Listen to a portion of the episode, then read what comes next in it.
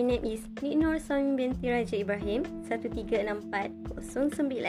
Saya merupakan guru sejarah kepada pelajar-pelajar yang sedang mendengar sekarang ni, saya harap agar kamu semua sihat dan bersemangat untuk meneruskan pembelajaran kita pada hari ini.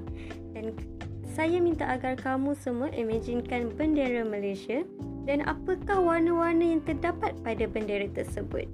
Dan saya yakin bahawa warna-warna yang bermain di minda anda sekarang ni iaitu warna merah, warna putih, warna biru dan warna kuning. Dan warna-warna yang terdapat pada bendera Malaysia ni bukan sekadar warna tetapi ada makna yang tersirat.